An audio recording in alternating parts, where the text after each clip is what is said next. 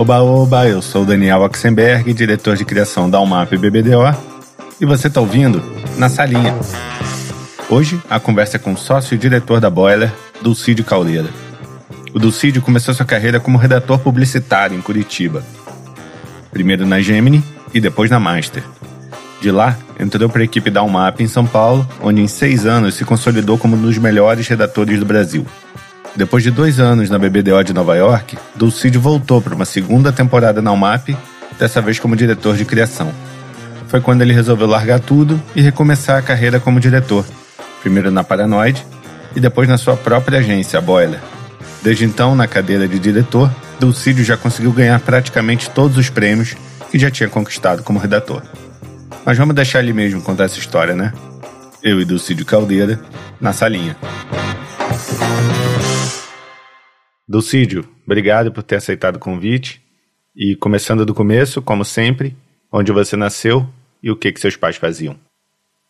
Eu nasci em Curitiba. Meu pai era publicitário, tinha uma agência de propaganda em Curitiba. Minha mãe, dona de casa e mais tarde psicóloga. E o interesse em propaganda, imagino que deve ter vindo desde criança por causa do seu pai. Na verdade, veio um pouco mais tarde. Eu fiz, eu não sabia o que fazer no vestibular fui nadador a vida inteira, né? Comecei a nadar com oito anos, então meu mundo foi natação até os 16 anos. Uh, competição pelo país inteiro, essas coisas. E quando chegou a hora do vestibular, eu não sabia o que fazer. Meu avô tinha uma empresa de engenharia, gostava muito dele. Falei, bom, então vou fazer engenharia. Fiz engenharia civil. Até o terceiro ano eu ainda considerava essa hipótese de ser engenheiro. Depois comecei a me desanimar, me formei em engenharia e aí passei um ano viajando pela Europa como mochileiro. E na volta, é, meu pai falou: Bom, chega de palhaçada. E falou: Você vai ter que trabalhar, você não sabe o que, você não sabe o que quer, então vem aqui. Comecei como estagiário eh, em atendimento na agência do meu pai. Mas e aí, como é que começou o namoro ah, com a criação? Aí, assim, é, obviamente eu não gostava daquilo, já tinha que colocar terno pra, com 24 anos para ir em cliente e tal.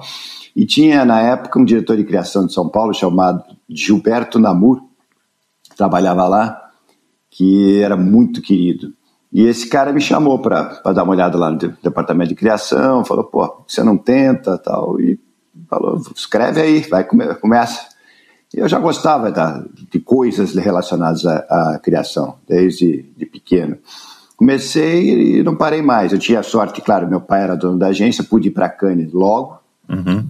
E ali as portas se abriram. Na época que Cannes mostrava tudo, né? não só cases. Então você chegava lá, assistia, uh, sei lá, cinco horas de comerciais de carro, assistia né, por categoria, ali eu vi o que era possível fazer. Aí depois da primeira vez que eu fui, eu já voltei com a cabeça mais dirigida para aprender aquilo mesmo. Qual é o nome da agência do seu pai? Gemini. Tem uma história sua de um encontro seu com o cara da Fallon, o McElliott, que mudou o jeito como você encarava o ofício de, de, da criação. Como é que foi essa história? Essa história foi o seguinte: eu já era rato de anuário, depois dessa primeira ida, talvez, para Cannes, e tinha uma foto do Tom McGalligot, não falam, o, o sócio de criação era o Tom McGalligot. Tinha uma fotinho dele colado na parede. E fui para Cannes no ano seguinte, cheguei lá, não conhecia ninguém, porque de Curitiba praticamente ninguém tinha ido. Era muito, era uma coisa nova lá em Curitiba. Cheguei, não conhecia ninguém de São Paulo, então cheguei em Cannes não conhecia ninguém. Aí teve o, o, o aquele, aquela cerimônia lá de, de inauguração, do começo do festival, daquela festa, e eu peguei, fiquei andando sem conhecer ninguém e vi o Tom McGalligot sentado numa mesa lá. E fui lá, cutuquei o Tom McGalligot e falei, escuta, Tom, meu nome é Dulcídio, eu trabalho numa agência pequena em Curitiba, e se você tiver cinco minutos para falar comigo durante essa semana, eu agradeço muito. Ele olhou, levou um susto assim, e foi muito generoso. Ele falou, ó, deixa o seu telefone no meu, no meu hotel, eu estou no hotel tal, não sei se será o Calton, e se eu puder eu te ligo e marco um, um café com você. Aí eu voltei pro hotel, não acreditava, né? Meu hotelzinho era hotel, me lembro até hoje, era o quarto mais barato do hotel mais barato de Cannes, o PLM, quarto 42. e aí fiquei lá, falei, o que, que eu falo agora pro Tom Magueli quando querer tomar um café comigo? Aí eu sabia que ele tinha feito umas, um, alguns anúncios e filmes para o Mr. Coffee, que era um cliente dele na época, e fiz uma mala direta meio trocadilhesca, dizendo, sabe, desde quando eu estou esperando para tomar um café com com você, Tom. Aí você abria desde os tempos do Mr. Coffee. Mandei para ele, deixei meu, meu telefone lá, não me lembro que, que dado eu deixei, e ele, ele respondeu, dizendo: Olha, assim, me encontre quarta-feira no Majestic, 8 horas da manhã. Aí mais uma noite em claro, né? O que, que eu vou perguntar pro Tom McGarry? O cara tocou. aí fiquei pensando, pensando, e aí eu fiz a pergunta certa, eu acho.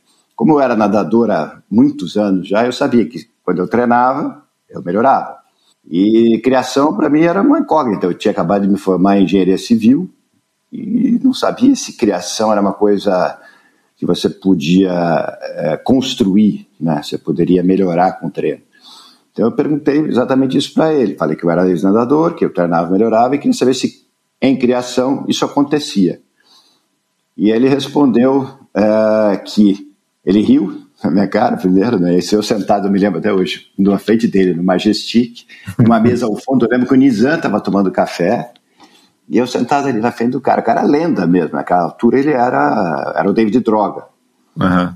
Aí ele riu e falou assim: Ó, quando eu comecei, eu não conseguia fazer nenhum anúncio, era impossível para mim. E eu tinha acabado de vir da Marinha e na Marinha eles diziam: se você quiser ser um bom fuzileiro, você tinha que dormir com o seu fuzil. Então, eu peguei os anuários na época e simplesmente decorei todos os anuários que existiam. Fazia campeonato de, de decoreba de ficha técnica com o meu dupla. Sabe aquele anúncio de 1973 que ganhou, que foi anuário? Quem foi o diretor de arte? Quem foi? Coisa que todos os CDFs fazem. Uhum. E aí eu comecei a fazer 10% dos meus anúncios bons, 20% dos meus anúncios bons, aos poucos fui, até que quando eu cheguei em 70% dos meus anúncios de filmes bem feitos, aí eu abri a, a fala McGallagher. Então ele respondeu a minha pergunta bem claramente. Né? Aí eu dei uma, um presente para ele lá e, e, nunca mais encontrei com ele. Na verdade, anos mais tarde, trabalhando na BBDO de Nova York, o filho dele, estava trabalhando lá. Caramba. Steve McGallagher. Aí eu falei, mandei um abraço pro, pro Tom, não sei, não, não sei se meu abraço chegou lá, uhum. mas eu devo, devo a ele. A partir dali eu me tornei mais CDF ainda, né? Passou a dormir com seu fuzil. Sim, passei a dormir com meu fuzil. E você passou 12 anos trabalhando em Curitiba. Primeiro na Gemini e depois na Master, que é a agência mais reconhecida né, de Curitiba. Eu vi alguns trabalhos seus em anuários Isso. antigos dessa época e você emplacou um monte de trabalhos legais no anuário. Quando que você começou a considerar a ideia de trabalhar em São Paulo? Demorou bastante, porque eu tinha uma situação confortável, né? a agência era do meu pai, eu podia ir para Cannes, me estabeleci relativamente rápido no mercado local e tinha uma vida boa lá. Mas aí eu fui me apaixonando pelo ofício, e é isso que foi me, me levando até onde eu estou hoje. Quer dizer, eu gosto uhum. demais do que, do que eu faço as coisas eu comecei a praticar muito, porque lá tinha, tinha, a gente tinha muita conta pública e muito volume de filmes. Então, apesar de serem filmes pequenos, eram filmes de 50 mil, sei lá, com o volume eu pude começar a experimentar coisas. Aos poucos eu fui pegando jeito, é, conseguia é, enfiar uma ideia ou outra diferente. Eu me lembro que, a certa altura, a gente pegou uma conta de é, uma empresa de segurança chamada Orbran. E aí eu propus que o, o garoto propaganda fosse o Ronald Biggs.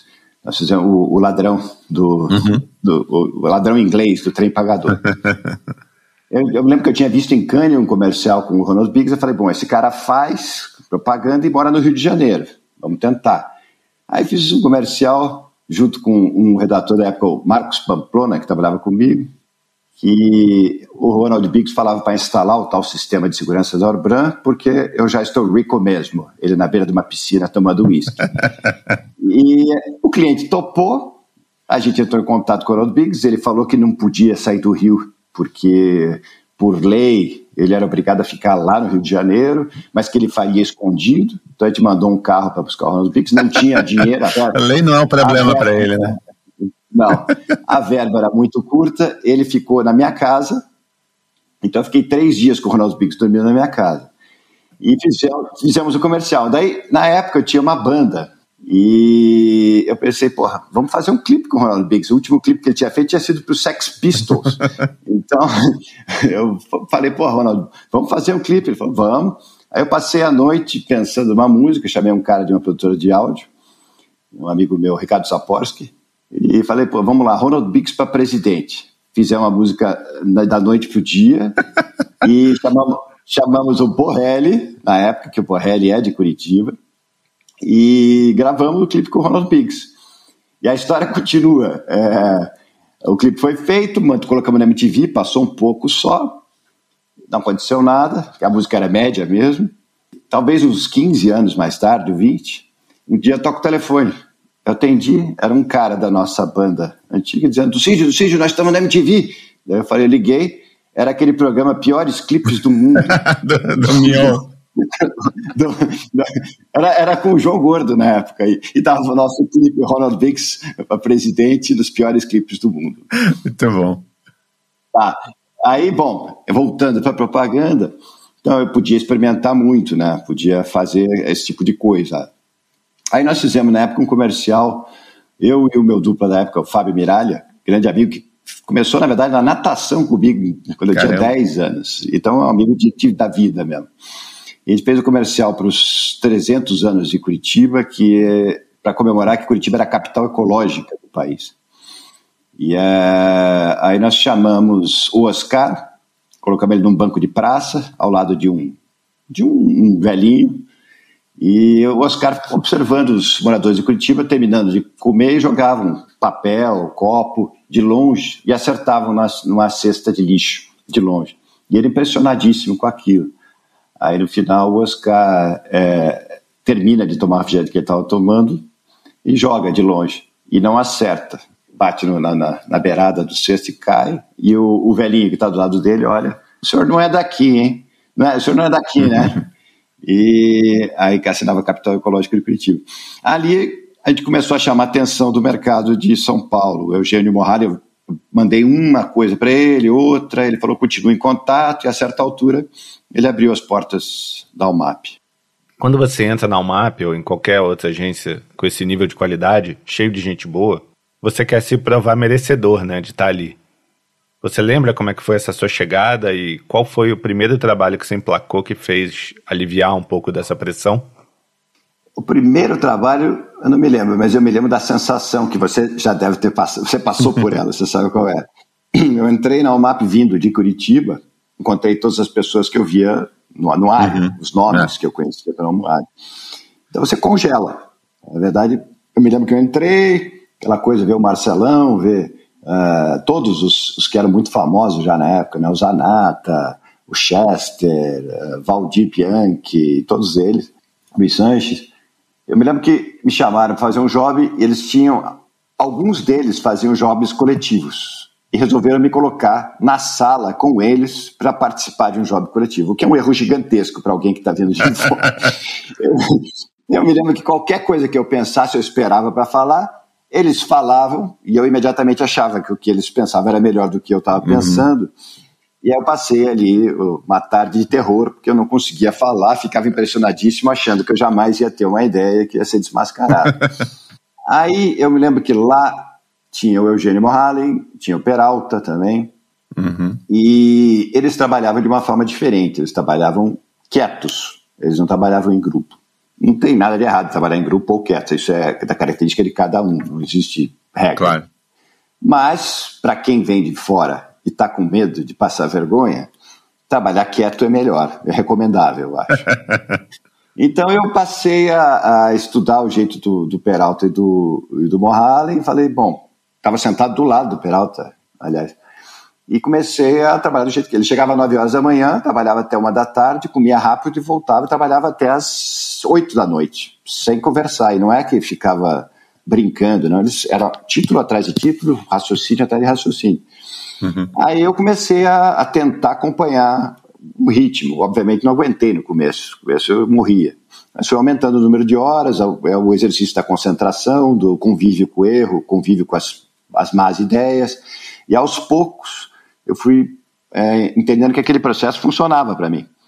E aí eu aí cheguei no meu, no meu sistema, eu passei a trabalhar muito assim, como eles, é, de, de ficar ali na, nas minas de carvão, quietinho, procurando, descartando ideias, para voltar a essas ideias dois dias depois e ver o que, que funciona e o que não funciona. E aos poucos você Aí sim, vem alguma coisa dar certo, né? Você tem uma confirmação. Me lembro que eu fiz um job, respondendo mais a sua pergunta, com o Versolato, que é um grande amigo meu. Era, acho que, era um remédio para dor de cabeça, não vou lembrar a peça. Mas ali eu comecei a me sentir um pouco melhor, a sentir algumas ideias sendo aceitas tal. Você já foi citado algumas vezes nesse podcast pela sua obsessão em busca das melhores ideias, né? esse método de trabalho que você estava falando que você adotou, que você viu que funcionava melhor para você. Eu lembro que até o Cassu brincou, né? Falou que você era o obsessídio caldeira. Isso é um podcast, as pessoas não podem ver, mas atrás de mim está o, o pôster do Michael Jordan fazendo o último ponto da carreira dele, é, uhum. quando faltavam seis segundos. E eu sou louco por biografia, por. Né, você também, eu acompanho os podcasts. Uhum. E eu não vejo muita, muito segredo. Todos eles, os que chegaram em algum nível de qualidade que você respeite, eles construíram isso é, empilhando né? Esfor, esforço, empilhando treinamento e tal. Então, uma questão de acostumar isso. Acho você ir exercitando e fazendo para chegar. Então, o obsessídio, claro, talvez eu tenha levado isso a, extremos em alguns momentos, mas, mas eu acredito muito nisso, sim. E na UMAP você formou, que foi na época a melhor dupla de criação do Brasil, com César Finamori, que hoje mora em Nova York. E eu não conheço ele, mas pelo pouco que eu ouço falar, vocês têm personalidades bem diferentes, né? Como é que era essa dinâmica de trabalho entre vocês? Que deu tão certo durante tanto tempo? É, foi muito curiosa é, essa relação, porque de fato ele é um cara que desenha mulheres peladas nas horas vagas, né, faz ilustrações, gosta de pintura renascentista, e eu venho do esporte, eu estou longe de ser um intelectual. Eu gosto de ideias, mas eu não, não frequento os meios, né, de, é, sabe, nunca li muito, é uma outra coisa. Só que por natureza, eu sou um diretor de arte, é, mais diretor de arte do que redator, acho. Eu, eu, eu segui pelo caminho da redação, mas eu, minhas ideias são normalmente visuais. Então, a gente tinha ali dois duas pessoas procurando imagens sempre. E isso uhum. fazia sentido, porque na época o print era muito forte e era o caminho para aparecer em festivais uhum. internacionais tal. Então, muito era pelo caminho de imagem, sabe? Os dois navegavam nesse, nesse, nessa, nesse caminho mesmo. E o título, para mim, era um, era um esforço, porque eu estava numa agência de redatores, uma agência clássica, quando caía na minha mão eu tinha que trabalhar cinco vezes mais. Eu me lembro que tinha aquele job semanal da Veja, Uhum. Todos faziam o mesmo job em cima do briefing da capa da Veja daquela semana e tinham três horas para fazer. Era um exercício espetacular. E todos colocavam na mesa do Eugênio os títulos, e ali, dali a meia hora, o Eugênio colocava os finalistas. Sempre tinha seis finalistas do Wilson Matheus, cinco finalistas do Chester, e eu tinha um finalista a cada três semanas. E isso às custas de 18 vezes mais trabalho. O, o, Wilson eu chamo, é uma metralhadora de títulos mesmo. Uhum. Então, então, nossa dupla, eu acho que ela apareceu por causa dessa coincidência de apego à imagem, talvez. Porque os títulos eles não viajam tanto. E não que sejam piores. Hoje em dia eu sou o maior advogado dos raciocínios. Eu acho que a, a gente foi levado pela tecnologia para a tecnologia que trouxe as câmeras, que, que captam de uma forma barata, tal, foi no, nos levou para os manifestos, para as imagens grandiosas e nos, afastou dos raciocínios simples. E uhum. eu, eu sou um advogado disso. Mas na época, e até por estratégia de carreira, uh, a gente focou nas imagens, focou em coisas, imagens que fossem universais. Tá? Eu acho que foi isso que foi abrindo as portas. Entre os muitos trabalhos de vocês que eu adoro, eu queria destacar três. O primeiro é o passarinho pegando ônibus para Gol Linhas Aéreas, que, porra, é tão simples que dá raiva.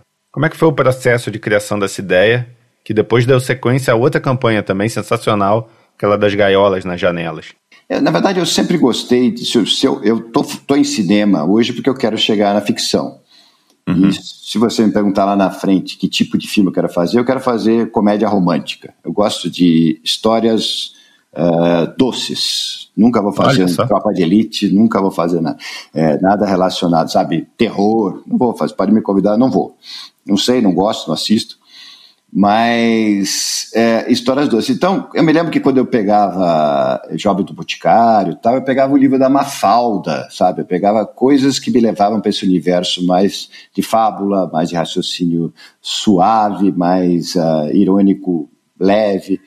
E o passarinho, para mim, ele é uma, é uma charge, né? Quer dizer, por que uhum. viajar de outro jeito se você pode voar? E eu lembro, esse eu estava sozinho numa sala mesmo, eu lembro. E sentado, eu estava com o Job do colo e desde o tempo da Master eu sempre procurei fazer. É, isso está no livro do, do, Luke Sullivan, né? Do Hey Whipple, Squeeze This. Procure fincar a bandeira no ponto mais alto do morro, né? Então, desde o tempo que eu fazia propaganda para Telepar, que era a, a, empresa de telecomunicação lá do Paraná, eu pensava, eu imaginava que eu estava em Londres fazendo para British Telecom. Uhum. E nesse passarinho eu pensei qual a maneira mais pura, mais é, esquece o brief, né? Mais simbólica, um símbolo mais universal. E aí você chega nos pássaros, tal. Nos pássaros tinha uma coisa de da, do posicionamento, né? Para voar barato pela Gol. Então ela estava por perto. Aí, aí o antagonismo, se você for olhar, é quase é uma das primeiras ideias, né? Você pensar um passarinho que não voa. Uhum. Então, e normalmente as primeiras ideias, se elas não existem ainda, elas são as mais fortes ou as que têm mais chance de dar certo. Eu lembro também, aí abrindo outro parênteses, que eu fazia aquele job de Pepsi internacional todo ano lá na, na UMAP.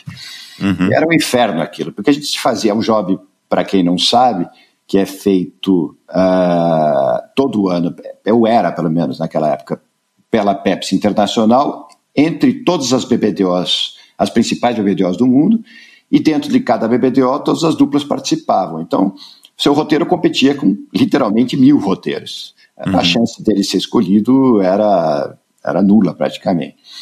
E eu me lembro que teve um ano que era a Copa do Japão, sei lá, teve Copa Japão, não me lembro mais agora. Sei que o job era teve, futebol. Teve, teve. É, então, Copa Japão. Futebol, Japão. Primeira ideia, lutador de sumô jogando futebol. Aí você joga fora, né? vai à frente. Aí você tem 8 mil ideias, tá? Das 8 mil você seleciona umas mais rocambolescas, mais, né? Mandei, tá, tá, tá, tá, tá, o processo rodou o mundo, não sei o que, adivinha o que, que saiu? Jogadores da Copa jogando contra lutadores de sumô.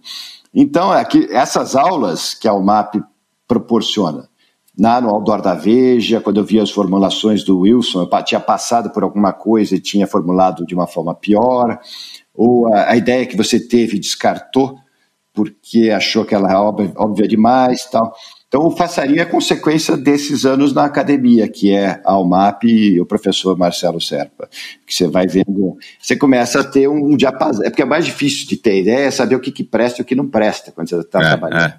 E tem dois jeitos, um é conhecer o que foi feito, se, não, se você não conhecer, você vai repetir, e o outro é essa experiência com o que foi levado mais longe, e isso é uma das coisas mais mais recompensadoras, eu acho, da nossa profissão, é poder exercitar essa, esse diapasão das ideias aí.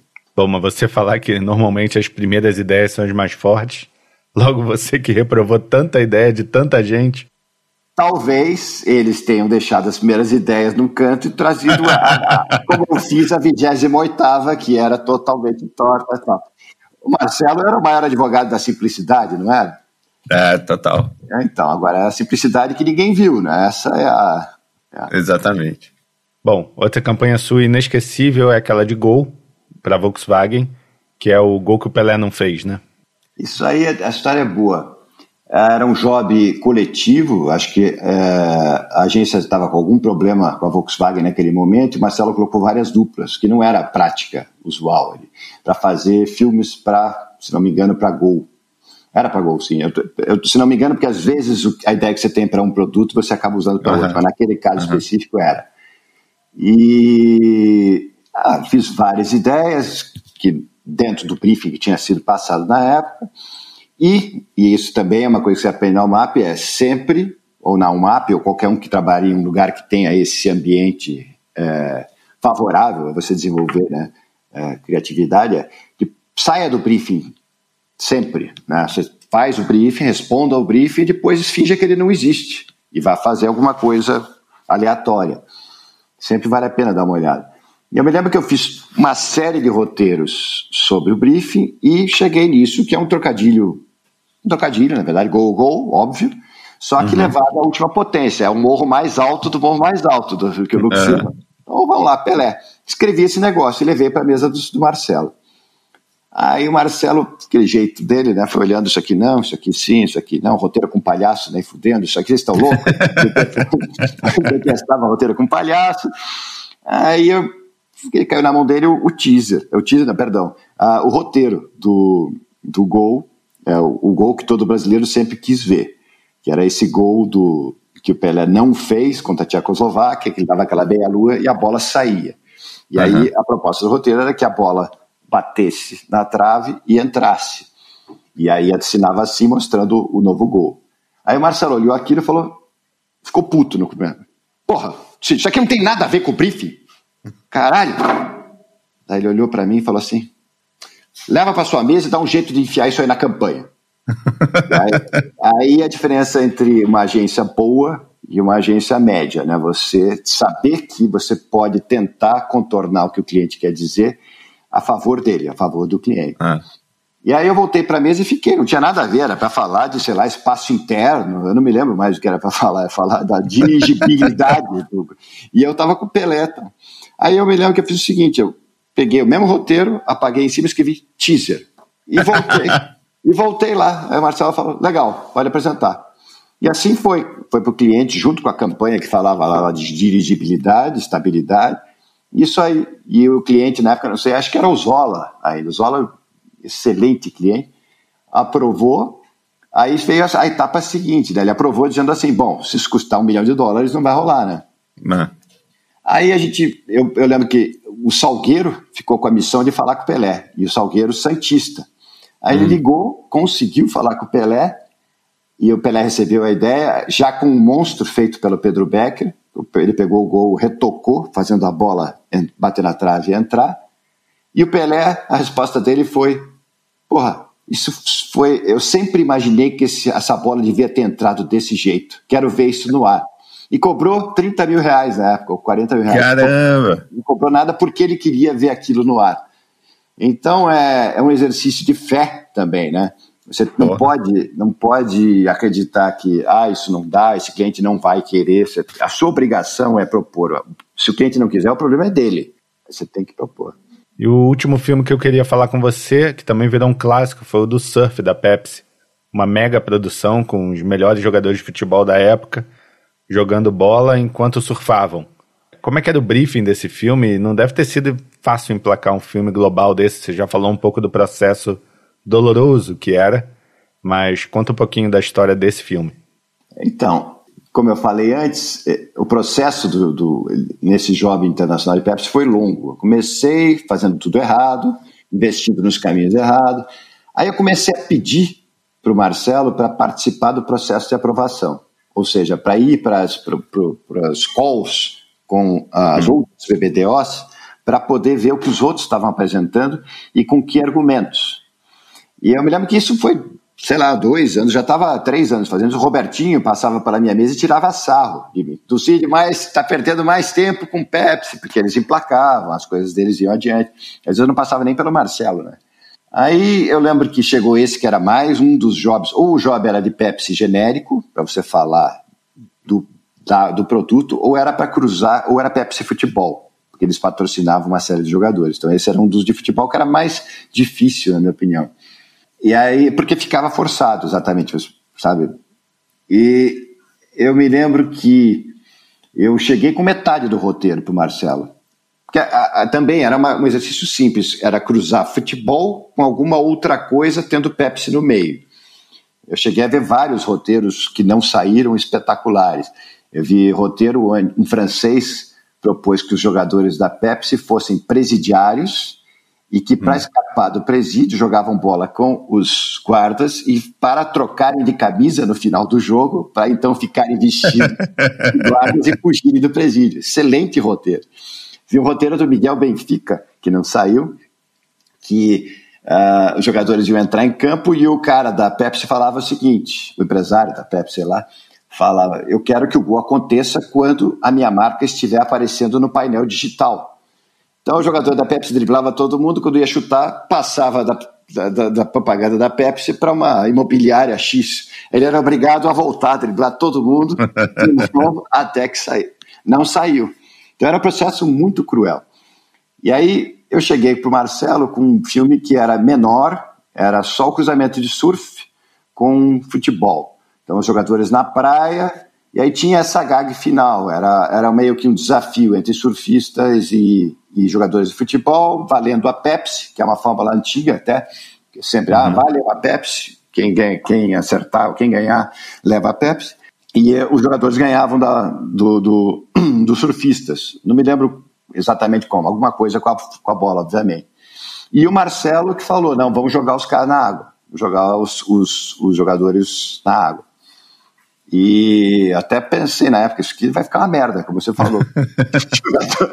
jogador, de futebol é, batendo bola no meio da onda enquanto surfa.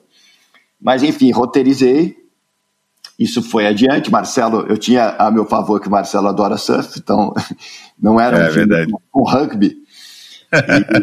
E, e ele aí vendeu e claro, aí é uma variável que você tem que levar em conta quando está numa agência grande como a Almap, um job grande como esse internacional. Quem foi fazer o filme foi o Tarsim, que na época era um dos maiores diretores de publicidade do mundo, com uma verba aberta praticamente. Uhum.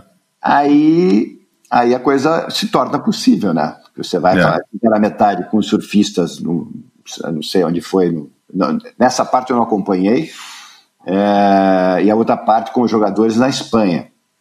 No, no Pacífico eles fizeram, com, com surfistas, aquele, com dublês, né? E uhum. aí a parte do, dos jogadores na Espanha, eu me lembro que era numa pista de um aeroporto, sempre contra o céu, e com esguichos, uma forma até rudimentar de. Eu falei, também vai ficar uma merda. Até ali eu tava achando, pô, agora acabou a minha carreira, né? vai ser o primeiro time internacional de Pepsi vetado, reprovado. Mas depois montando tal, é, que a coisa vai ganhando corpo, você acredita. E, ali eu comecei a me apaixonar mais pelo processo de produção. Quando você é. começa a ver o cinema de perto, começa. Eu sempre acompanhei, mas por ali eu comecei a ficar contaminado, vamos dizer, pelo, pelo cinema.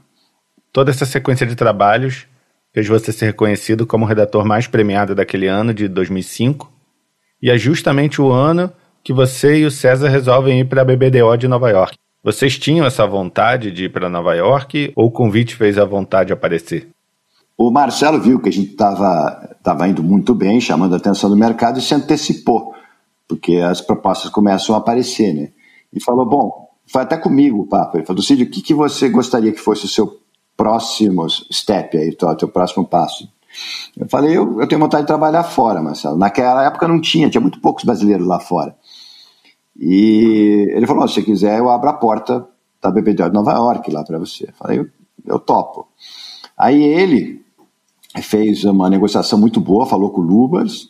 O Cezinha perguntou, perguntou para o Cezinha se ele queria ir junto, ele topou. Aí fomos os dois para a BBDO de Nova York lá.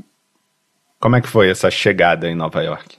Não é uma mudança muito fácil, porque é. Uh, ainda mais para um redator, né? Eu falava um inglês razoável, fiz um intensivo com um professor particular e mantive o professor particular lá para mandar os roteiros aqui. Antes de passar para o diretor de criação, eu passava para o professor. Veja se dá para entender o que eu estou escrevendo aqui. e durante uns seis meses eu mantive uma professora também lá para ir me ambientando. Eu diria que a, o processo foi mais difícil porque a, a BBDO de Nova York é uma agência muito grande você tem uma uhum. ideia, não sei se você já foi lá, mas tem. Uh, é tão grande que são só salas, as duplas trabalham dentro de salas, isso já dificulta muito para você se entrosar. Uhum.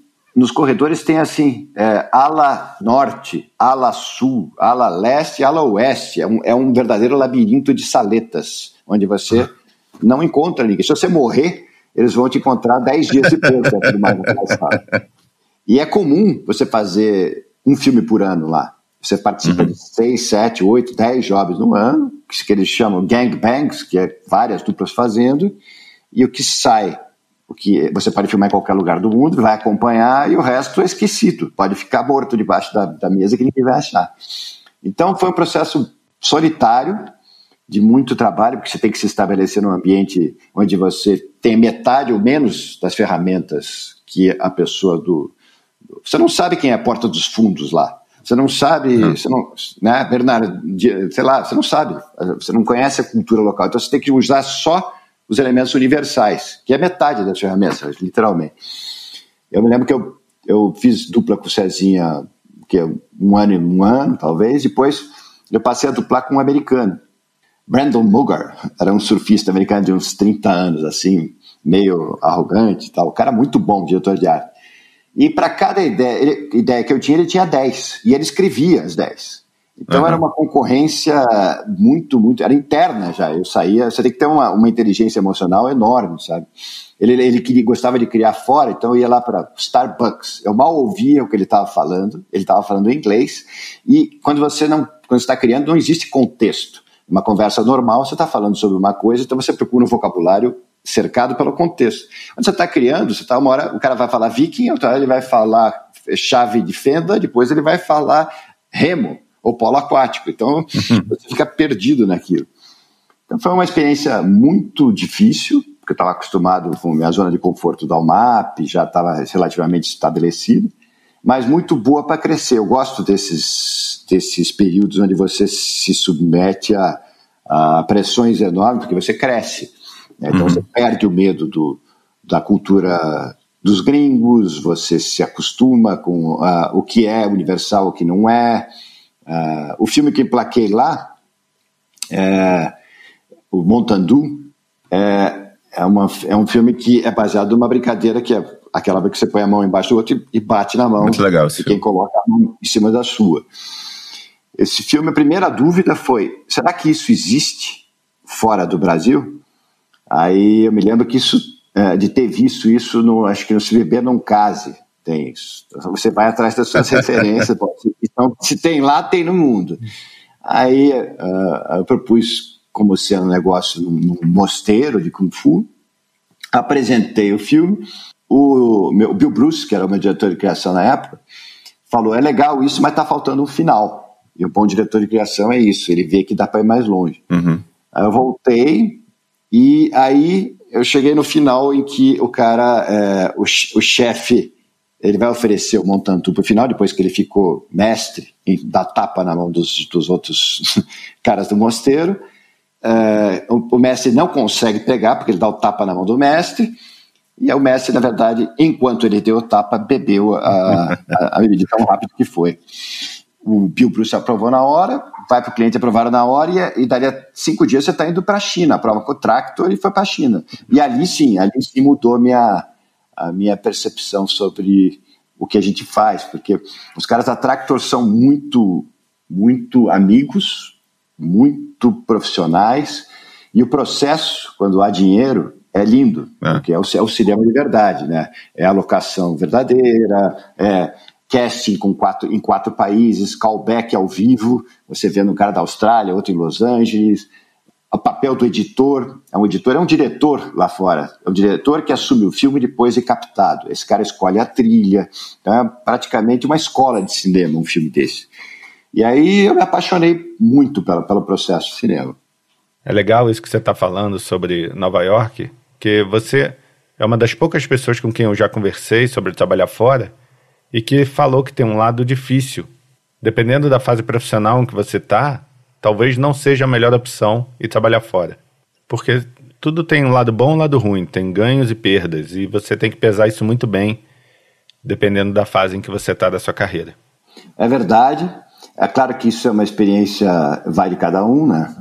Cada um do seu momento de vida, de. Uma série de fatores. Para onde você vai? Acho que o primeiro dele, o primeiro fator é para onde mesmo. Nova York, foi para onde eu fui, é uma coisa, é uma cidade muito árida, é boa para visitar, mas a partir de novembro é inabitável Nova York. Então você fica fechado dentro de casa porque está frio, porque nevou e está cheio de lama, é, é, um lugar onde as pessoas são mais fechadas, então não é, um, não é fácil você trabalhar feliz uhum. lá. Quer dizer, o trabalho é muito difícil você se alimentar só do trabalho. Você precisa encontrar pessoas, precisa dar risada, o ambiente ajuda você a produzir. Agora, Los Angeles, eu imagino que seja difícil, diferente, né? Converso muito com o Gustavo Sarkis, que trabalhou com a gente uhum. lá na UMAP, com o Renato Fernandes, e lá é sol, lá tem praia, tem, quer dizer, tudo isso deve ajudar muito. É. Esse é o primeiro fator. O segundo fator é, é a família, lógico. Uh, morar fora tem um custo muito alto, pessoalmente. Né? Eu, meu pai já não está aqui, não está conosco, e eu, eu faço essa conta. Eu passei dois anos morando fora, são dois anos que eu não convivi com meu pai. Ele adorava a ideia de que eu estava lá, vibrava muito, mas quando eu voltei ele ficou só mais três anos. Uhum. Então eu fiquei com essa conta na cabeça. Uhum. Então, é, o quanto a vida profissional compensa a sua vida pessoal. Né? Uhum. Como eu fiquei pouco, dois anos, eu acho que tudo certo, ah. não, não, pesou tanto. Mas uma vida fora, se mudar para lá e encarar, depende de cada um mesmo. Para mim não funcionaria. Eu gosto de estar aqui perto das pessoas que eu amo. Aí chega o ano de 2008 e você é chamado de volta para a UMAP, agora como diretor de criação, do lado do Luiz, no momento de reformulação da UMAP, né? Que tinham muitos diretores de criação e deixaram de ter. Como é que foi esse papo com o Marcelo e o que, que animou você na ideia de voltar? Na verdade, eu falei para o Marcelo que eu queria voltar. Já tinha diagnosticado que morar lá não era uma, uhum. um, um caminho que eu queria. E isso coincidiu com a vontade do Marcelo de organizar um pouco a agência, que estava com muitos diretores de criação e acaba não tendo nenhum. Acho que ele já tinha lá no fundo da cabeça, ele não me falou na época, mas uh, na, no fundo da cabeça dele a vontade de começar a organizar a saída dele. Marcelo é um cara que sempre planejou muito a vida dele. Isso ele não me falou, mas eu voltei para assumir a direção de criação junto com o Luiz. Então, eu peguei essa tarefa junto com o Luiz com a minha cabeça de sempre, como CDF. E acho que isso é uma coisa que eu não sabia, não tinha treinamento, né? Como é que você gerencia tantos jobs com tantas duplas ao mesmo tempo? Uhum. Eu tentei fazer da melhor forma possível, que é tentar fazer tudo ótimo. E esse não é o jeito correto de você fazer esse jogo. Você tem que escolher as suas batalhas, perder algumas, e assim você vai ganhando o jogo. É assim que funciona. É fazer o que é possível. Eu tentei ver tudo de todo mundo o tempo todo. No primeiro ano deu certo, porque eu subi o sarrafo da agência, os que eram mais amigos meus, como o Sarkis e tal, ele é, entendia que quando eu achava que dava para ir mais longe, é, é porque tinha algum fundamento. Muitas vezes, como diretor de criação, você não sabe por quê, mas você sente que, que o cara está cansado, mas que aquilo que ele já encontrou pode levar a uma coisa ainda melhor. Uhum. E o Sarkis é, é, muito, ele é tão obsessivo quanto eu. Então, ele ia adiante, tanto é que foi lá e fez o melhor comercial do mundo de carro, né? É. Alguns assim, outros é, tinham os seus próprios métodos, velho. Trabalha, tem gente que chega mais rápido nas coisas. O, o Rinaldo, por exemplo, Rinaldo é um cara que você passa o job, ele traz quatro roteiros. Se você pedir mais, ele vai se irritar, porque ele pensa: não, eu já cheguei nas quatro melhores ideias, por que você quer mais? E muitas vezes ele tem razão. Então, você tem que entender, como diretor de criação, que existem diferentes tipos de criativos e diferentes jobs para você exigir. Eu não tinha muito essa noção, porque eu era inexperiente no cargo. Isso gerou um, um resultado muito bom para a agência no primeiro ano de filmes, uh, o sarrafo subiu, e gerou um estresse gigantesco para mim, porque eu não dava conta daquele trabalho, e comecei a ficar triste, porque eu estava longe do, do, ofício, propriamente dito, de fazer coisas, que é o que eu tinha feito nos 20 anos anteriores. Uhum. Eu gosto de frames, eu gosto de, de mexer nos conceitos pessoalmente, eu gosto de fazer, né? Então, no primeiro, no final do primeiro ano, eu já cheguei para o Marcelo, falei, ó, oh, Marcelo, tá indo bem, mas eu não estou me sentindo feliz, não. Aí eu deixo a bola com vocês, eu não quero me adiantar na história. Não, a minha percepção vendo de fora é que tá. em 2010 vocês eram os diretores de criação mais premiados do mundo, e tinham a confiança completa do Marcelo para liderar a agência, que o Marcelo já vislumbrava sair da agência e deixar a criação com vocês. Imagino que já havia você e o Luiz como os sucessores naturais dele na criação. E eu acho que é isso que é fascinante em você como personagem. Uhum. Que eu acho que ninguém nunca abriu mão de um cargo tão alto do mercado, de uma posição tão alta no mercado, para recomeçar uma carreira do nada. Como é que foi essa decisão? Ah, então, eu não, nunca sonhei em ter uma agência. Eu sonhei fazer é, aqueles comerciais que eu vi em Cannes. Eu escrever, uhum. eu fazê-los. Eu nunca, não é o meu sonho ser um empresário. Partiu daí uhum. a insatisfação. Então, quando chegou na metade do, do primeiro ano, que eu vi que eu estava fazendo outra coisa, porque ser diretor de criação, claro que envolve um dia a dia com ideias, envolve uma habilidade gigantesca de escolher o que é bom e é, dizer como melhorar, tal. Isso, é, tá aí o David Droga, tá aí o Marcelo Serra fizeram claro. academias de criação. Mas tem que ter vocação para isso. Que a certa altura você tem que começar a migrar disso por negócio. Você tem que saber administrar equipes, você tem que saber administrar clientes, você tem que entender do negócio do cliente, e aos poucos você vai virando outra coisa, que não é mais aquela coisa. Uhum. Eu comecei a não me sentir à vontade com deixar aquela a, a primeira coisa, sabe? E virar a ter que dar entrevista para falar sobre os rumos do mercado. Me lembro que, na certa altura, o Marcelo pediu que eu comprasse um blazer. E eu não queria comprar o blazer. Eu queria continuar fazendo o que eu estava fazendo. Então começou ali uma, uma uh, ruptura mesmo. É claro que existia a possibilidade, Marcelo já começou a acenar com a possibilidade de virar sócio da agência. Ele falou para mim e para o Luiz que ele tinha esse plano, que nós seríamos os, vamos dizer, existia uma forte possibilidade disso acontecer com a gente.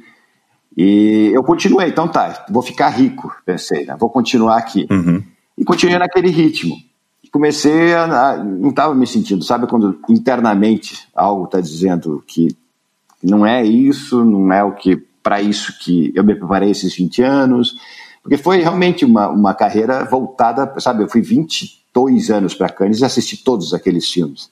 Uhum. É, os meus ídolos, meu ídolo não é o Jeff Bezos, meu, meu ídolo é o Spike Jones. Então começa.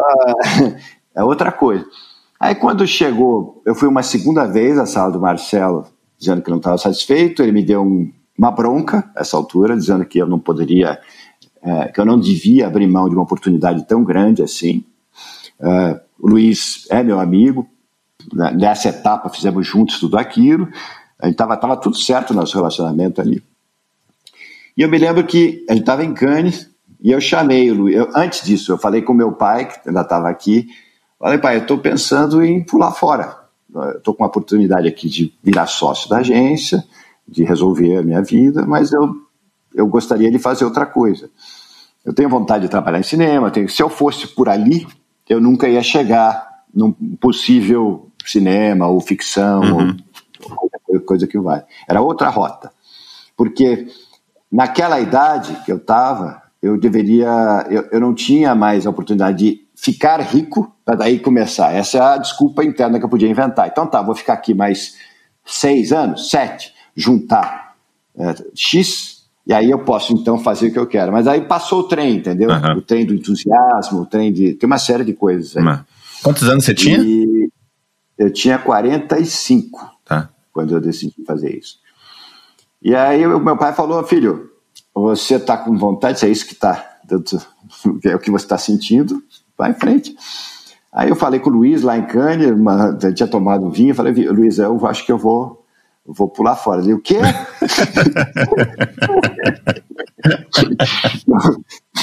o quê? Falei, não, é acontecendo isso, isso e isso, eu tô com vontade de fazer outra coisa na minha vida. Aí ele falou, bom, se é o que você quer, tudo certo tal. Voltei, fui falar com o Marcelo, daí não teve nem conversa, né? Porque ele já tinha planejado, a, tá, tava tudo estruturado na cabeça dele. Uhum. Então tá, daqui a tanto tempo eu saio, já está encaminhado, já tenho pra, como prestar contas pro pessoal lá fora, já sei quem vai tocar, não vai me dar problema. E na cabeça dele, ah, não quero que me dê problema esse negócio aqui. e aí ele, no primeiro momento, ele ficou irritado, porque eu estava é, um, abrindo mão de uma oportunidade gigantesca que ele estava me dando, uhum. E dois, porque estava atrapalhando os planos dele, o que é natural que ele se irritasse, porque já era um, é difícil você organizar essa transição. É essa, esse papo eu sabia que se eu entrasse naquela sala para falar aquilo, imediatamente eu teria que pegar um caixote com as minhas coisas, que foi o que aconteceu, né? Saí, juntei as minhas coisas, me lembro que até o Rinaldo tirou uma foto minha, indo pro elevador com o meu caixote e as coisas dentro, e saí e fui literalmente para casa. Para casa, eu tinha decidido que ia ser diretor, mas não tinha rolo, não tinha nada. Tinha conversado com o Heitor Dália algumas vezes, e o Heitor, ele, ele se expressa pelas expressões da jornada do herói. Né? e ele fala, e o Heitor tinha sido redator e tinha, é. a certa altura, virado diretor. E ele falava assim: Dulcídio, o herói só recebe o chamado quando está pronto para ele. E aí eu chegava em casa e me sentia um covarde, né? Falei, porra, tá, tá, me chamando aqui, eu não tô indo, né? Vou ficar eu com meu blazer aqui. Aí eu sabe, falei, sabe o que? Eu vou me jogar nesse negócio. Aí fui para casa, comecei a conversar mais com o Heitor. Na época, me lembro que você, eu tomei a decisão e não olhei para trás. Não olhei e era o que eu estava sentindo, senti um alívio por estar tá deixando de fazer o que eu não gostaria de estar fazendo. E aos poucos fui lá, comprei uns livros de cinema que estão ali, comprei uma câmera, comprei, eu não sabia absolutamente nada de fotografia, nada. Eu era um redator que não olhava para Photoshop. Uhum. Era um cara de conceito. Né? Aí falei com o Heitor, o Heitor me chamou para dirigir lá. E aí, claro, fui anunciado como diretor e não chegou roteiro nenhum durante um ano. Porque, primeiro, eu não tinha experiência. Segundo, eu era concorrente na cabeça das pessoas. O que eu vou chamar? Esse cara está roubando meus projetos para mandar para o MAP. Eu era, era uma ameaça. Né? Aos pouquinhos eu comecei a fazer, fiz uma, eu lembro que o primeiro trabalho foi uma vinheta para Itaú. Era só pessoas andando num apartamento. E eu, como não entendia absolutamente nada de fotografia, eu falei, não, o Heitor falou, era uma co-direção da vinheta. E o Heitor falou, vai lá, Dulce. Aí eu falei, porra, não vou pôr as pessoas contra a janela, porque eu não consigo expor, né? vai ficar só uma silhueta, vou pôr é, ao contrário, que é exatamente o oposto do que você deve fazer. Você deve filmar sempre a favor, contra a luz, para que fique mais bonito e você equilibra a luz. Tá? Mas eu não sabia nada disso. E fiz a vinheta, fui fazendo um trabalhinho ou outro, Aí, pelas ideias, eu consegui, eu fiz os balões. Não, o filme dos balões foi o filme que te lançou no mercado, né? Foi o filme que aproximou o Dulcídio diretor do Dulcídio redator e diretor de criação que todo mundo conhecia. E aí reza a lenda, e essa é pergunta que eu queria fazer para você, que você criou esse filme junto com o André Faria e que depois foi ligando para algumas agências para ver que clientes que encaixariam com aquela ideia. E aí a Loduca comprou a ideia para a MTV e fez o filme. Procede? Procede. A história é assim: eu estava lá já há um ano, na paranoide, tentando ser diretor, né? Já questionando minha decisão, né? O que, que eu fui fazer da minha vida, né? Estava lá no quentinho, ganhando meu salário, só olhando o roteiro, separando. E aí estou aqui nesse. Ah, não sei o que vai, vai ser da minha vida. Aí o, André Faria fazia é, academia junto com o Dinho Ouro Preto, uhum. uma academia, perto da, da FNASCA lá. E batendo papo com o Dinheiro Preto, o Dinho falou: Porra, André, você trabalha em, em, em, agência, você não conhece ninguém aí que, de produtora que queira fazer um clipe? Eu estou querendo fazer meu próximo videoclipe. Aí o André é meu, muito meu amigo, nadava, fazendo. Ele, enquanto ele foi redator aí na UMAP, a gente nadava juntos na academia do lado, então, amigão é, falou: Eu tenho um amigo que é diretor, o do Cídio Caldeira, vou falar com ele e tal. E colocou o, a banda em contato com a gente. Aí eles falaram: Bom, uh, tá aqui a, a, música, queremos fazer o clipe. E eu e o André começamos a bater bola por e-mail para ver o que seria o clipe da música. Aí, um monte de ideias aleatórias. A música era depois da meia-noite, não tinha muito. nada que, que inspirasse alguma ideia muito legal. E eu lembro que a certa altura o André mandou uma mensagem, um e-mail dizendo assim: puta, a gente podia fazer um, um, um clipe com uns balões e, ah, sei lá, uns desenhos nos balões, umas palavras tal. Aí o que aconteceu? Eu li aquilo e 25 anos antes eu tinha feito na minha casa, isso já coisa da engenharia civil, do, do, do meu sei lá, do jeito das coisas que eu gostava. Eu tinha feito em casa uma simulação de uma animação. A minha ideia na época era, eu tinha 20 anos, era fazer o que foi feito depois, anos mais tarde, lá em Tóquio, que é colocar nas paredes do metrô ilustrações de forma que quem está dentro do vagão enxergue uma animação. Só que para isso funcionar, não basta você colocar as animações, porque você não tem um obturador. Uhum. O obturador é que faz você enxergar a imagem estática. É. E eu me lembro que eu, eu tive essa ideia e queria patentear. E aí o obturador podia ser o, o eletrônico, né, com um estroboscópico, sincronizado com a velocidade do trem, ou mecânico. Eu imaginei uma série de anteparos entre o trem e a parede, de maneira que você enxergue só pela fresta o, a ilustração por uma fração de segundo. Sei. Então seria por perspectiva, né, o obturador. E eu fiz uma, uma estrutura disso em cima de uma roda de bicicleta, né, com 20 anos, com isopor, ilustrações, e eu pedalava e filmava para olhar aquilo ali se funcionava. Era uma espécie de zootrope lá que eles chamam, né, que é até a locomarca da, da, da produtora do, do Coppola. Uhum. E fiz, cheguei a escrever o projeto e cheguei a, a iniciar o processo de patentear ele com 20 anos. Isso antes da publicidade até.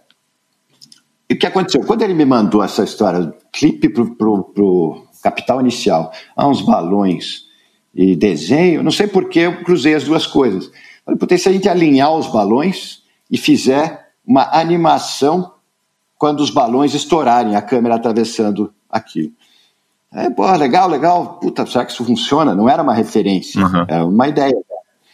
Aí a gente fez isso mérito do Egisto e do Heitor. Eles é, deixaram a gente fazer na, na, no subsolo da Paranoide, levaram o equipamento, alguns metros de trilho, e a gente fez um exercício mesmo. A gente colocou balões, desenhou os balões, e se eu procurar eu acho esse exercício. E a gente filmou esses, esses balões sendo furados do ponto de vista da câmera, e eu me lembro que ele recolheu o, o, o câmera, o, o memory card, o cartão, e baixou no computador para ver se funcionava aquilo. Uhum.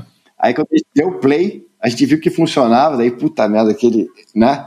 Caceta, isso aqui funciona muito bem. Aí eu editei isso e falei, o que, que eu faço com isso? Aí eu falei, bom, vou. O que clientes combinam com essa ideia?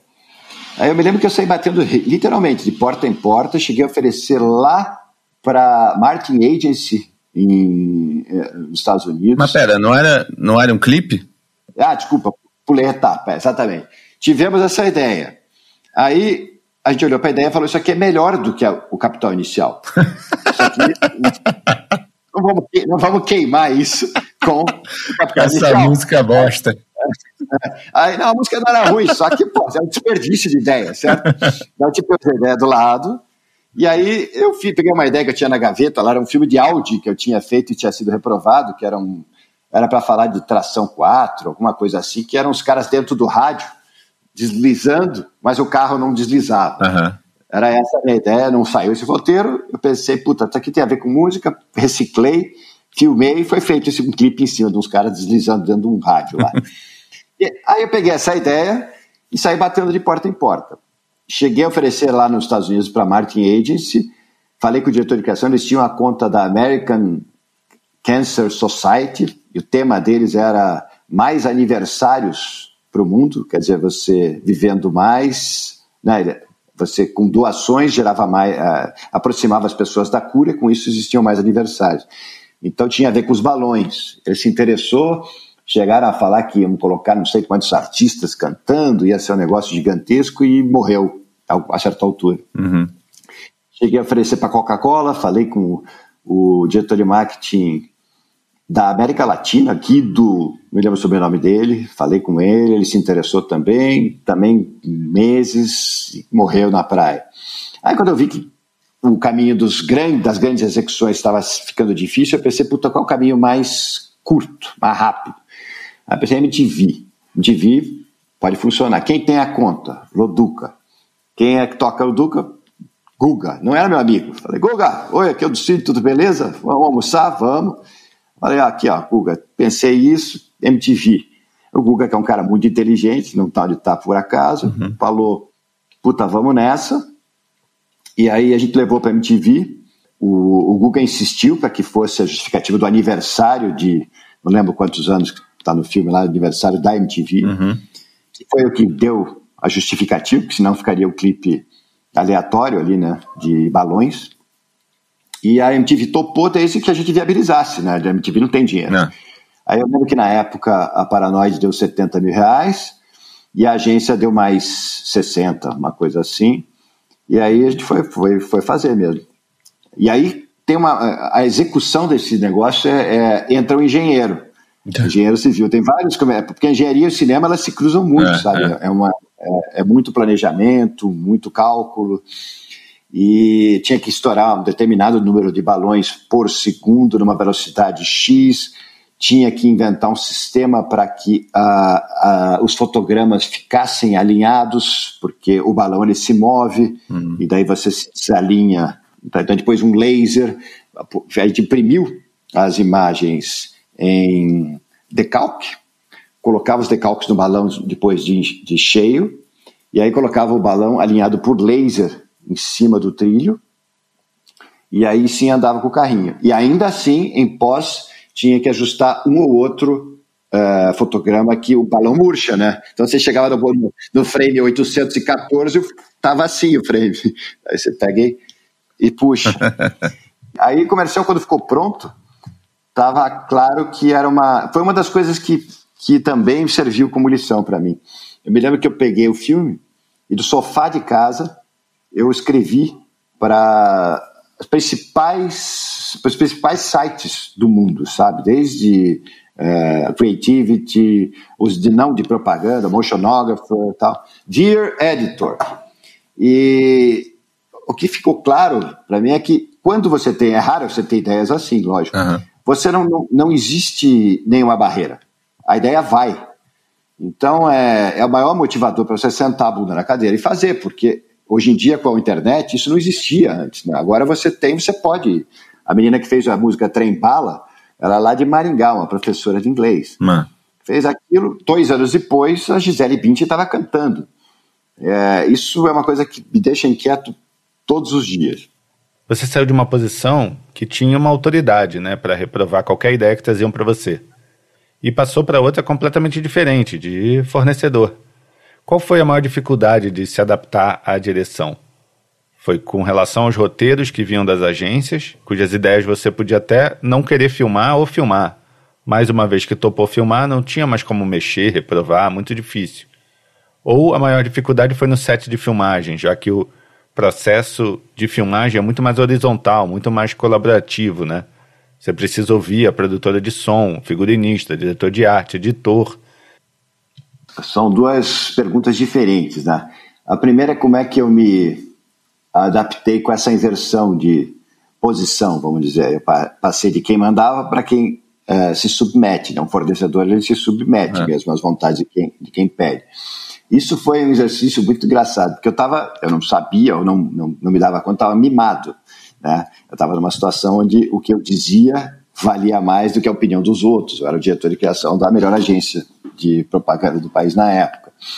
Então, no primeiro momento, eu não me dei conta disso. À medida que os roteiros começaram a chegar, demorou um pouco, depois as pessoas entenderam que eu não era mais concorrente, começaram a mandar roteiros. Era uma oportunidade porque eu podia, teoricamente, ajudar com uma parte de criação e tal.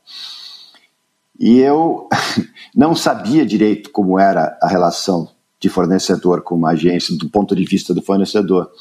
Então eu me lembro que chegou um job da África, mandaram quatro roteiros numa campanha, eu olhei com olhos de diretor de criação e falei no call o que eu achava. Falava, pô, os dois primeiros roteiros são muito bons, mas os outros dois não são tão legais. Então, eu não sei, a gente precisa dar um jeito, tal, tal. Do lado de lá, eu fui saber bem mais tarde que os caras ficaram ofendidos, obviamente, né? Eu esqueci do lado de cá que aqueles eram os roteiros sobreviventes de um processo que muitas vezes leva seis meses, que muitas vezes os próprios criativos não gostam daqueles dois roteiros que ficaram. Eu esqueci do óbvio, que eu já conhecia, mas que do lado de cá, como diretor de criação mimada, eu já não, não olhava com tanta atenção. E, muitas vezes, eu estava trabalhando com, com, diretor, com redatores que não traziam roteiros como aqueles. Então, tinha uma série de coisas que estavam contaminando minha opinião naquele momento. Uhum. Com isso, eu fechei muitas portas no começo, porque eu não sabia exatamente qual era o meu papel. O, o, o, o diretor ele é, de certa forma, um martelinho de ouro. Ele pega o que veio amassado pela opinião do cliente, pela opinião do. Não necessariamente o cliente tem uma opinião que danifique a ideia, tá? Mas muitas vezes vem danificado pelo processo de aprovação, claro. pelo processo de pesquisa e tal. E o papel do, do cara é de se entortar, do diretor, da produtora, é ser o otimista, aquele que vai fazer dar certo o que conseguiu sobreviver. É, é por isso que, anos mais tarde, eu falei que uma produtora é uma nuvem de otimismo, eu entendi isso. Mas na época, não, eu achava que tinha que chegar o melhor roteiro e que eu ia me expor se eu fizesse um trabalho que não tivesse a altura do que eu tinha feito tal. E eu fui me dando conta que eu tinha realmente rompido. Eu não podia olhar para trás, eu deveria construir uma nova carreira. Fechei algumas portas me comportando de forma errada e fui entendendo que se eu não fosse aos poucos, eu não ia nunca fazer essa carreira. Tive que pegar roteiros não tão bons para ir lentamente pegando roteiros melhores. E é lógico que eu sabia que eu estava fazendo uma coisa que não era tão boa, uhum. mas eu sabia também que eu estava sendo pago para aprender.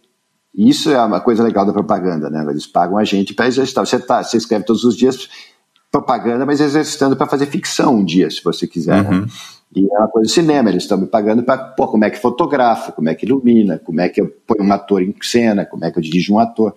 E assim foi. Aos poucos eu fui ganhando a confiança dos criativos, até novas gerações foram chegando, e muitos deles não sabem o que eu fiz como, como redator, né? Hoje em dia eu sou um diretor mesmo de comerciais. E com relação ao set de filmagem, né, que é um ambiente mais colaborativo, como eu falei, todo mundo ali é frila no final das contas, então ninguém é obrigado a trabalhar com quem não quer. E se você pega uma, um rótulo de cara difícil de trabalhar, é, é, pentelho, cri-cri, é. pode ser ruim para você, né?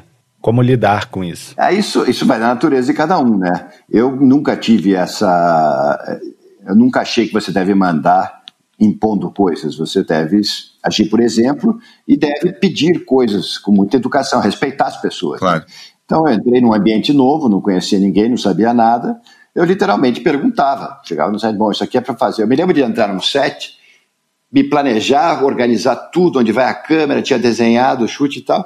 Tudo pronto, vamos dizer ação. Ok, vamos rodar? Vamos. Aí o ator me perguntou: o que, que é para eu fazer? E eu me dei conta que eu não tinha pensado em dar instruções para o ator. Bom, como é que ele senta, como é que ele fala. Então, até você se dar conta de tudo que deve ser feito ali, você precisa da ajuda de muita gente, é. sabe? O, o, fotógrafo. Então, a, a, o primeiro momento é escolher pessoas que você sabe que são mais abertas. Ted Abel, que é o fotógrafo que trabalha com o Borrelli, foi fundamental para mim no começo, que é um cara super acessível, tem 5 mil filmes nas costas e trata do ofício, trata o ofício como uma coisa sem frescura. Então, é, põe essa lente aqui. Mas por que Ted que está melhor? Ele pega e troca a lente e põe. Ah, porque aqui fica pior. Ah, então, essa, a experiência, experimentando coisas, você começa a ter o critério, uhum. né? começa a entender. Por que você vai visitar uma locação sem nenhuma vivência? Você não sabe o que, que interessa nessa locação para um filme. Você vai literalmente do zero. Não. Então, aos poucos, eu fui fazendo meus amigos no set. Teve um cara que foi fundamental, que se chama Tadeu Knudsen. Esse cara, ele é o maior fazedor de shooting boards do Brasil. Ele tem, trabalha nisso há 30 anos. Muitos dos filmes que você fez e que a gente viu no ar foram feitos por ele. Uhum. Então é um cara que conhece profundamente cinema, profundamente a narrativa, e é muito querido. E eu comecei a desenhar com ele e ele dizia, não, Ducídio, mas o que é que você quer mostrar aqui? De que forma? Era um inferno dizer com ele, porque, mas como que você está vendo? Eu não estou vendo, Tadeu. Aí o cara pega o copo e bebe. não, não, não, mas. Aí ele consegue desenhar com a lente e tal. Então o Tadeu foi uma segunda UMAP na minha vida, porque ele me ensinou o que é que deve ser feito em uma narrativa. É um cara que merece o reconhecimento do mercado inteiro. Muitos dos filmes que a gente vê por aí foram construídos na oficina do senhor Tadeu Knudsen. Legal. E quando que você resolveu que era hora de abrir a sua produtora, a Boiler? Aí, aí, claro, tem uma lógica, né? Se eu sair da UMAP para tentar uma carreira como diretora, obviamente, para que isso se torne viável financeiramente, em algum momento eu tenho que ter uma transformar isso numa empresa também. Senão eu vou ter que ficar como martelinho de ouro o resto da vida e vai chegar um momento que eles não vão querer que o meu martelinho de ouro resolva o problema deles. Uhum. Eu preciso transformar isso em uma coisa que se sustente. Eu sabia disso. Quando deu seis anos de paranoide, eu fui conversar com o Heitor e com o Egisto, dizendo que eu achava que tinha chegado o momento. Eu já tinha feito a campanha do Novo Fusca para o MAP, tinha ganho profissionais do ano com a campanha, então, como diretor, eu já estava estabelecido. E eles estavam no momento que eles vinham de uma. Uh, tinham acabado, um dos sócios tinha saído, então eles não estavam a fim de colocar um novo sócio. E falaram: não, do sítio a gente gosta, mas não, não, queremos mais um sócio agora, a gente quer seguir como está. Aí eu falei: bom, então lá vou eu pular de novo do navio, né? Uhum. Aí pulei em 2016, fui falar com o Mário. Tinha duas pessoas no mercado que, que faziam selos como produtoras. Era o Paulo Tantas e o Mário Peixoto. Então, selo é o quê? Você fica debaixo de uma produtora que de fato é um CNPJ, mas você é apresentado para o mercado como um selo. Então, você usa toda a estrutura de empresa daquela empresa grande, daquela produtora grande, mas você é, não tem nada, você é pequeno, você trabalha com freelance. Entendi. E aí abriu a boiler, claro que quem dá o dinheiro é sócio desse selo, e aos poucos eu fui vendo como funcionava o negócio de produtora, e fui me estabelecendo, e agora só, na verdade, a gente tá, tá agora temos o nosso CNPJ, mas foram, já deu seis anos de boiler, vai dar seis agora em agosto, que eu, a gente está virando de fato um CNPJ, e aí sim uma empresa totalmente independente, né? É. E aí você, agora sim, tem os diretores que trabalham comigo, tá aí o Nixon tal, e tal. E aí essa, a máquina te alimenta, porque são pessoas que chegam com novas linguagens e que começam a te, te provocar e trazer coisas, que é o que eu tenho buscado o tempo todo. Nesses seis anos, né, que você falou que vai estar tá fazendo a Boiler, o mercado publicitário passa por uma mudança gigantesca, e as produtoras também, claro as verbas para as grandes produções são cada vez mais raras e os filminhos menores, mais táticos para as redes sociais, são mais frequentes. Como é que você, como diretor e sócio de uma produtora, vê esse momento? A transformação começou uh, com a digitalização, vamos dizer, com as câmeras que chegaram trazendo a qualidade, né? Pro, você fazia em filme, agora você faz com a câmera relativamente mais barata, tá? a produção ficou mais barata, isso transformou muito o mercado. Aí é, democratizou isso, porque muitos diretores que não tinham acesso a esse equipamento passaram a ter, com mais diretores a verba começou a encolher, porque o anunciante e as agências tinham mais, mais é, opções. A, a mídia se fragmentou, então o que era uma verba de 20 milhões na, na televisão e eles calculavam 1% ou 2% disso para fazer o filme. A verba de 20 passou a ser 10, porque os outros 10 foram pass, pass, parar nas redes sociais, como você sabe, que viraram X necessidades diferentes. Então o cliente passou a pedir 15 filmes, 20 filmes, execuções diárias. Então mudou completamente a natureza do roteiro necessário. E aí é que eu acho que tem uma esquizofrenia no mercado mesmo. O ano passado, não sei se chegou a ver, que eu, eu até fiz um roteiro e pedi para o Washington Oliveto participar, lembro, que eu falava que, que eu, com o que eu vi em propaganda e com o que eu vejo hoje no ar, me parece incoerente você fazer um filme com 250 uh, eh, locações se a sua verba é de 600 mil e você precisa fazer 18 filmes no final. Não, isso satisfaz a vontade de alguém na agência de ter um filme grandioso, mas não resolve o problema. Uhum. Enquanto que eu via pouco no ar filmes simples, de pessoas falando para a câmera, que são sensacionais. Eu me lembro do Frank Zappa falando para a câmera, há não sei quantos anos, dizendo: Eu não faço propaganda. Nunca fiz e não vou fazer, mas já me pedi para dizer para não vender uma coisa, eu topei. E era para você economizar energia, para você desvender energia para as pessoas economizarem. Um filme desses vai continuar, aliás, hoje em dia seria mais pertinente do que há 25 anos atrás e não custa nada. E esses filmes, por alguma razão, foram sendo escanteados. Então, eu comecei a ver no mercado é, que as verbas foram encolhendo, as, as margens das produtoras foram sendo esmagadas, e comecei a ver uma oportunidade também. Veio a pandemia, que só agravou isso, né? As, as verbas encolheram mais ainda. E foi no ano da pandemia eu comecei a fazer muito roteiro e mandar para as agências, roteiros pequenininhos para ver se alguém beliscava, né? Alguns aconteceram e aos poucos eu sinto que é, o mercado está se dando conta. É uma oportunidade para os criativos isso, hoje em dia, porque é muito difícil você aparecer com um manifesto hoje em dia. Os manifestos, uhum. ainda mais com a, o politicamente correto impondo uma série de coisas, eles são todos muito iguais. Aquele que fala olho no olho, ele pode multiplicar as peças, ele pode viabilizar as peças, é, é isso aí tá, tá.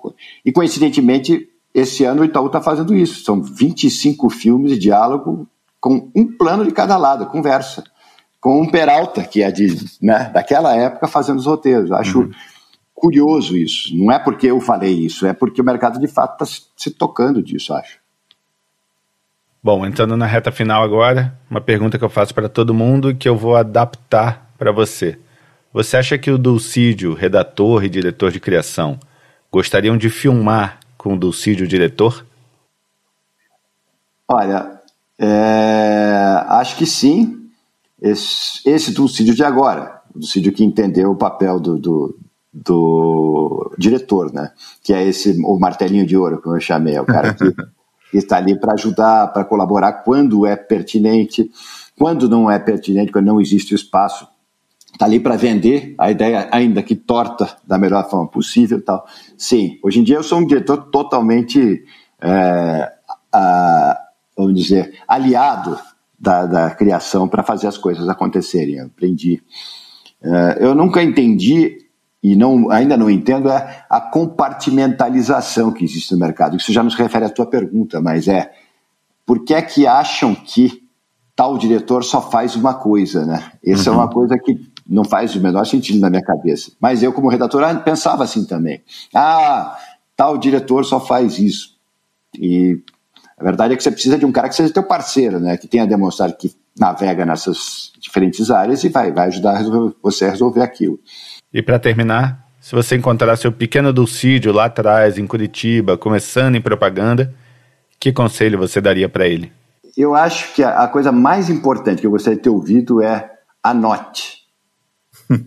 Porque ao longo da minha vida, eu, eu me lembro, eu tinha então, tinha um amigo que era genial, era um filósofo. Se fosse da época do YouTube, ele teria ficado famoso. Era um cara, um filósofo sobre relacionamento entre homens e mulheres e tal. Eu me lembro, perdi a conta das vezes que eu tomei cerveja com esse cara. Ele, ele contou, acho que, 250 episódios do Seinfeld, na minha frente, várias vezes. E isso acontece nas nossas vidas. Você vai a um filme, você vai ao teatro, você conversa com um amigo, você lê uma charge. Você... Se você tiver um mínimo de disciplina desde o início, dos seus 12 anos e anotar um pouquinho todos os dias no mesmo livro, quando você tiver 40, você tem uma preciosidade, você tem um negócio ali que ninguém tem. Porque você não vai lembrar do que você falou com seu amigo com 14 anos naquele boteco, depois que você viu aquela menina tal. Às vezes você tem fios de meada para longa-metragem, você tem é, final de comércio, você tem tudo ali. A sua vida, na verdade. Então, o maior patrimônio que você tem é o que você viveu. Se você organizar isso desde cedo, você vai chegar é, lá na frente e vai, vai se agradecer muito. Legal, sensacional, cara. Valeu, meu. Obrigado, Ox. Fim de papo. Meu muito obrigado ao Ducídio, a todo o pessoal da Pante Áudio, que ele salve de sempre. Se você curtiu, já sabe. Comente, dê like, share com os amigos. E se não curtiu, bom, não dá pra querer tudo na vida, né? Valeu, Zagzinho.